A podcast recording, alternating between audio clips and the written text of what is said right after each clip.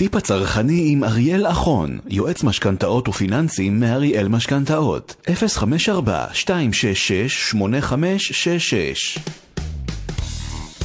כן, אנחנו עם הטיפ הצרכני, עם אריאל אחון, ואנחנו אה, היום בפינה מאוד מאוד אקטואלית, כן. כי יוקר המחיה שמדובר כל כך אה, בתקשורת ובכלל, אה, אתם יודעים, בזמן האחרון אנחנו מרגישים את זה טוב טוב, מגיע גם למשכנתאות. אז איך זה ישפיע עליכם? איך זה ישפיע על מי שכבר לקח, או מי שעומד לקחת, אם בכלל? ערב טוב, אריאל, מה שלומך? ערב טוב, רות, ערב טוב לכל המאזינים. אז uh, אנחנו מדברים על יוקר המחיה שמגיע גם אל המשכנתאות. Um, לגמרי, לגמרי, אנחנו ככה מדברים על זה, רות, בתקופה האחרונה, וזה משהו שסובב אותנו ב... בכל רבדי החיים, ולדאבוננו זה מתחיל ככה להיכנס ולנגוס גם בסוגיה של המשכנתאות. והמטרה של הפינה היום היא קודם להגיד לכולם לא להילחץ, אוקיי? Mm-hmm. Okay? אנחנו לא נמצאים כרגע בעיצומו של משבר הסאב פריים שהיה בארצות הברית ב-2008, אבל כן, אנחנו בעלי אה, תודעה פיננסית וצרכנים נבונים, ולכן אנחנו רוצים להבין בכמה רבדים איך זה הולך להשפיע עלינו. מי שכרגע בתהליך לקיחת משכנתה, מי שבתהליך של מחזור משכנתה, אוקיי? ומי כן. שכבר יש לו משכנתה. כלומר, יש פה שלושה חיתוכים שונים של אנשים שבסופו של תהליך זה נוגע לכולנו בצורה כזו ואחרת. כן. מי יותר, מי פחות. אמ, אז, אז אנחנו מבינים בשלב הראשון, רות, שכמו כל גל ההתייקרויות במשק, זה מגיע אלינו גם לנושא של המשכנתאות. אנחנו עדים לזה כבר בשטח, כלומר לא רק ברמת הדיבור, שריביות המשכנתה מתחילות לעלות. כלומר, אנחנו נהנינו באמת מ... אפשר לומר, מעל שנתיים של ריביות ברף הנמוך ביותר שאפשר להגיד באמת בטווח של העשור האחרון, אולי יותר אפילו. אה, בתקופה, בשנתיים האחרונות, וזאת הייתה תמיד תקופה מדהימה ומזהירה לקחת משכנתה וגם למחזר משכנתה. עכשיו אנחנו מתחילים לחזור למשהו שהיה לפני שנתיים, שנתיים פלוס. איזושהי סביבת ריבית כללית של המשכנתה, מבלי להתייחס לעסקה ספציפית, שהיא ב-level יותר גבוה. כלומר, המחיר, למה, למה אני מתכוון? מחיר הכסף, כלומר הריבית שאני מקבל מהבנק עבור ההלוואה, יהיה באופן יחסי יותר גבוה. אם אני אתן איזשהו כלל אצבע, mm-hmm. נכון להיום סדר גודל של 0.3 עד 0.5, 0.6 אחוז. נכון שמצד אחד זה לא נשמע דרמטי, מצד שני כשאנחנו לוקחים הלוואה, שאנחנו פורסים אותה לתקופה של 20, 25, 30 שנה, כמובן שבטווח הארוך, אוקיי, זה כן. ישפיע על עלות הכסף. אבל יש פה איזושהי סוגיה שתמיד מעניינת כשאני משוחח עם אנשים בנושא הזה, רות, והסוגיה הזאת אומרת, זה לא שאני בכל המקרים הולך לספוג עלייה קיצונית עכשיו בהחזרים החודשיים, אלא שמלכתחילה רמת ההחזר החודשי המינימלי שלי למשכנתה, או ההמלצה שלנו להחזר חודשי, היא פשוט עולה מדרגה לאיזשהי החזר התחלתי במשכנתה שהוא יותר גבוה, אני אמחיש. Mm-hmm. נכון להיום, אנחנו מדברים בהרבה מאוד מקרים, רות, על מינימום לצורך העניין, כדי להיכנס בכלל לעסקה, אוקיי? כדי שנבין רק מה הרף הכי מינימלי, לא שזה הכי מומלץ, לטווח הארוך, אבל כן. כדי שנבין איך אנחנו בכלל יכולים להיכנס למשכנתה, יש לנו איזשהו כלל ברזל, אם את זוכרת, שעמדנו אותו במשהו כמו 370 שקלים, החזר התחלתי לכל 100 אלף שקל משכנתה. כן. אוקיי? זה איזשהו כלל אצבע כזה שאומר, זה הרף המינימלי כדי שאני אוכל בכלל להיכנס למשכנתה. אוקיי? זאת, זאת עלות ההחזר החודשי ההתחלתי. כן. עכשיו אנחנו, לנוכח עליות הריביות, שכבר קורות ועוד צפויות להתייקר, כמה, כן. ולהתייקר בעוד כמה נושאים שקשורים למשכנתה, אנחנו מדברים על עלייה של החזר חודשי התחלתי מ-370 שקלים החזר התחלתי לכל 100 אלף, בואו נגיד ל-380, 385, אולי 390 אפילו. כלומר, ההבדל בהחזר החודשי ההתחלתי הוא לא קיצוני, לא כרגע. Mm-hmm. מנגד, אנחנו מבינים שכשאנחנו אה, מעלים את הכל, אז בטוטל עוד 50 שקלים, עוד 100 שקלים בחודש, עוד 150 שקלים בחודש, עוד 200 שקלים בחודש. בטווח הארוך יכולים להיות, זה יכול להיות מחיר מאוד מאוד מאוד גבוה. אבל שוב אני מדגיש, זה משהו שאנחנו נולדים לתוכו, חיים אותו. כלומר, אנחנו לא באמת נרגיש עכשיו שאני שילמתי יותר משכנתה אוקיי? כן. אם אני לוקח משכנתה חדשה, לעומת אה, אם הייתי לוקח אותה לפני, כי זה מצב נתון. מנגד, אנחנו צריכים להבין מה המשמעויות של עליות המחירים האלה. אנחנו מדברים הרבה מאוד לאורך הפינות שלנו, רות, על הסוגיה של כמה שיותר יציבות במשכנתה. ואז נכנס פה, נכנסת פה סוגיית הביצה והתרנגולת. מה זאת אומרת?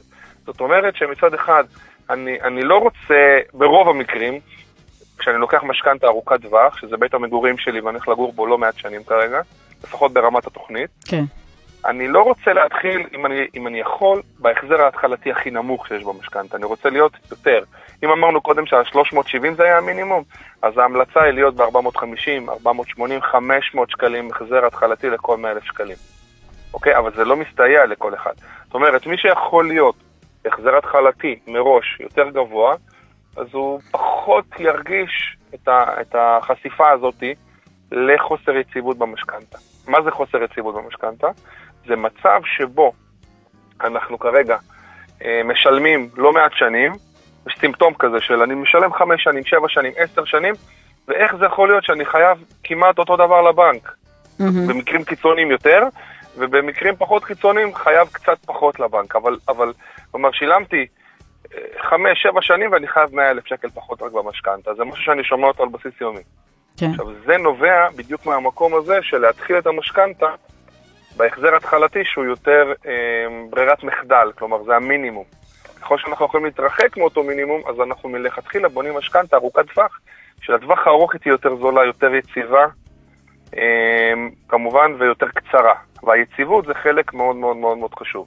זאת אומרת שמה אנחנו למדים מזה? אנחנו למדים מזה שמי שכרגע הולך לקחת, או בתהליך של לקיחת משכנתה, אוקיי? מהמם. אז הרף ההתחלתי להיכנס למשכנתה הוא קודם כל מתייקר, והריבית שהיינו מקבלים על אותו הרכב הלוואה, אם הייתי בא עכשיו אלייך רות, אם היית היית בנק והייתי בא אלייך, אם היית נותנת לי אישור על הרכב הלוואה מסוים, כל הרכב הלוואה כרגע, לא משנה, אם הוא טוב, הוא פחות טוב, זה לא משנה.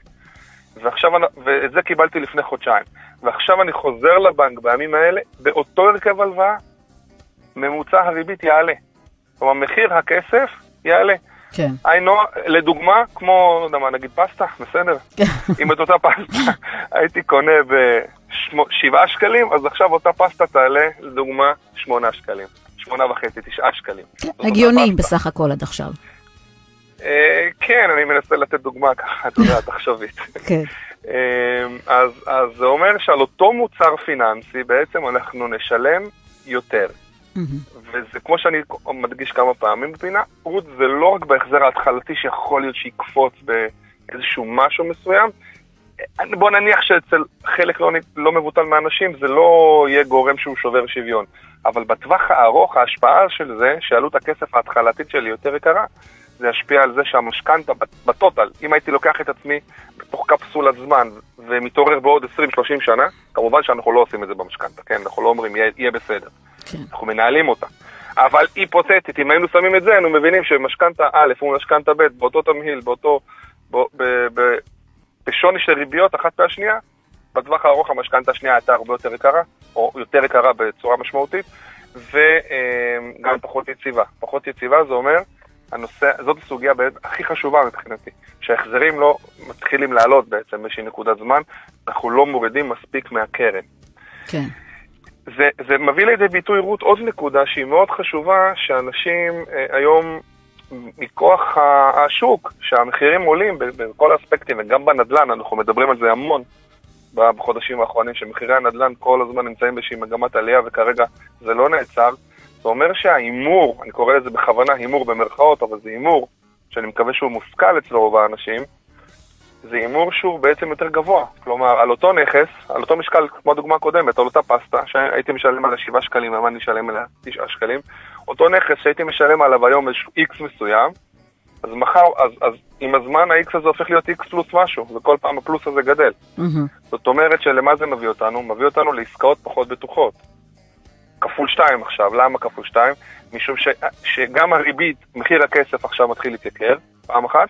פעם שנייה, אנחנו מבינים שגם העלות של, ה, של אותו מוצר, של נדל"ן, דהיינו, נכס שאני רוצה לקנות, הוא כנראה יותר יקר מאשר הוא היה בעבר. כן. זאת אומרת שהרבה מאוד אנשים במקום הזה, רות, אומרים, אני אקנה עכשיו, גם אם זה, איך אומרים, באיזושהי מגמת עלייה, כי אם אני אחכה עוד שנה, עוד שנתיים, כנראה שזה יהיה יותר יקר. וה- ורף הכניסה שלי, העלות החודשית שלי ההתחלתית תהיה יקרה יותר, לטווח הארוך זה יותר יקר, ומחיר הנכס יהיה יותר יקר. אוקיי? אוקיי. אני מזכיר שברוב המקרים אנחנו צריכים, ברכישה רגילה, בנכס יחיד, צריך לפחות 25% מימון. זאת אומרת, אם הנכס עלה אפילו, אוקיי, נגיד מ-1.5 ל-1.6 מיליון שקל, כן. אז, אני, אז זה אומר שאני צריך לקחת, להביא איתי עוד 25,000 שקלים, אבל לקחת מנגד עוד 75,000 שקלים. המשכנתה. זה, זה מתחיל להיות משחק משמעותי. לכן, אמ, תכף אנחנו נגיע לקראת סיום לסוגיה של התכנון, בסדר? כן. שכמובן נדגיש את הסוגיה של כמה זה חשוב, אבל מה אנחנו עושים כרגע? אז uh, כמה טיפים שהם מאוד חשובים. קודם כל, מי שנמצא כרגע עם אישור עקרוני שהוא, שהוא בתוקף, אוקיי, והוא יכול לסיים את הסוגיה של המשכנתה, לחתום עליה, ולבצע לפחות את הפעימה הראשונה של איזשהו סכום מסוים מהמשכנתה, זה מצוין, כי זה אומר שאנחנו נקבע את הריביות, נתחיל לקבע את הריביות, בעיקר בריביות הקבועות. אוקיי, זה, זה, שוב, זה נושא לדיון שלם, אני לא ארחיב עליו כרגע, כן. אבל הטיפ הוא מי שיכול, שכבר יתקדם, אה, לא להמשיך משא ומתן במתן בנקים כרגע, אלא להתמקד בבנק שנותן לו את ההצעה הכי טובה, ולהזדרז, וככל שניתן להעביר כסף במסלולים הקבועים. שם בעצם נמצא עיקר, אה, אה, אה, נמצאת עיקר העלייה, לפחות כרגע. מהמם. מי שנמצא בתהליך של מחזור משכנתה, אנחנו מציעים שנייה אחת, אה, ככל שזה איזו משהו, משהו יותר התחלתי, שנייה אחת לחכות, מכיוון שהריביות הממוצעות עוד לא השתנו, וזה יכול להשפיע בין היתר על עמלת הפירעון המוקדם. ונקודה קטנה על עמלת פירעון המוקדם, אנחנו תמיד אומרים שככל שיש עמלת פירעון מוקדם יותר גבוהה, זה דווקא יותר טוב לנו. למה? משום שהחיסכון הפוטנציאלי שיכול להיות לי, יותר גבוה, ככל שעמלת הפירעון, יותר, הפירעון המוקדם גבוהה יותר. כלומר, יכול להיות שדווקא לנוכח העליות, עמלת הפירעון המוקדם תרד, שזה נשמע לנו חיובי מאוד מצד אחד. כן. אבל אני מסתכל על זה במקום המקצועי, בדרך כלל זה פחות חיובי, כי זה אומר שהריבית במשק כרגע יותר גבוהה, מהמם. אוקיי? ולכן עמלת הפירעון היא דווקא יותר קטנה. לכן מי שנמצא בעיצומו של מחזור ויכול לסיים את התהליך, כמו ההמלצה הקודמת, זה הזמן לרוץ וללחוץ על הגז, לסיים את התהליך. מי שכרגע מתחיל, יכול להיות שכדאי לחכות אה, עד אה, אזור אמצע, אמצע סוף אפריל, כדי שהריביות הממוצעות יתעדכנו אה, של עולם המשכנתאות, ואז אנחנו נדע בדיוק את המגמות אה, היותר ככה עכשוויות. חשוב אה, ככה באמת לסיום, א', כמו שאמרתי, זה לא, לא להילחץ, כי זה, אנחנו חיים בשוק, את יודעת, שהוא, שהוא גלי כזה. כן. פעם למעלה, פעם למטה, זה עולה, זה יורד.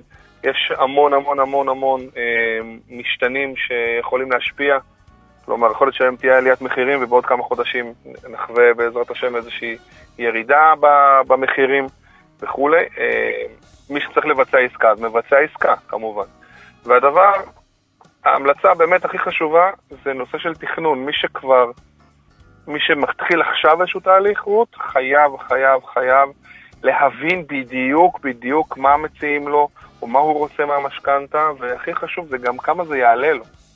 כלומר, והאם כדאי לי לקחת את, את הנכס היותר יקר, אולי כדאי לי דווקא לרדת ברמה, ואיך לתכנן את ההחזרים החודשיים ככה שלא יביאו אותי בהמשך הדרך לאיזשהו, לאיזושהי מצוקה, שזה הדבר שאנחנו הכי לא רוצים. כן. והכי חשוב, אריאל, כמו שאני תמיד, תמיד, תמיד סוגרת איתך את הפינה, פשוט להתייעץ. כאילו, אנחנו באמת לאט לאט יותר ויותר מבינים שלא כדאי לגשת לדבר הזה שקוראים לו משכנתה בלי להתייעץ. זה, לא יודעת, זה נותן לנו קצת יותר כוח עם כל ה... בעיקר עם כל ההתחדשויות וה... אתה יודע, ויוקר המחיה וכל מה שקורה בשטח. אני אסכם את זה בדבר והיפוכו, שאומר רות, אה, דעתי אך אובייקטיבית. בדיוק.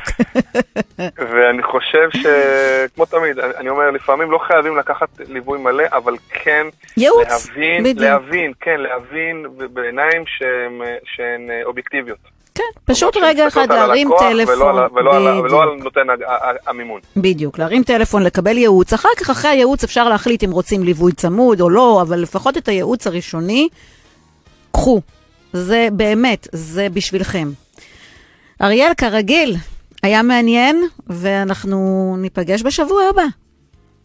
אמן, ערב טוב לכולם. ביי, תודה. ביי ביי. הטיפ הצרכני עם אריאל אחון, יועץ משכנתאות ופיננסים מאריאל משכנתאות, 054-266-8566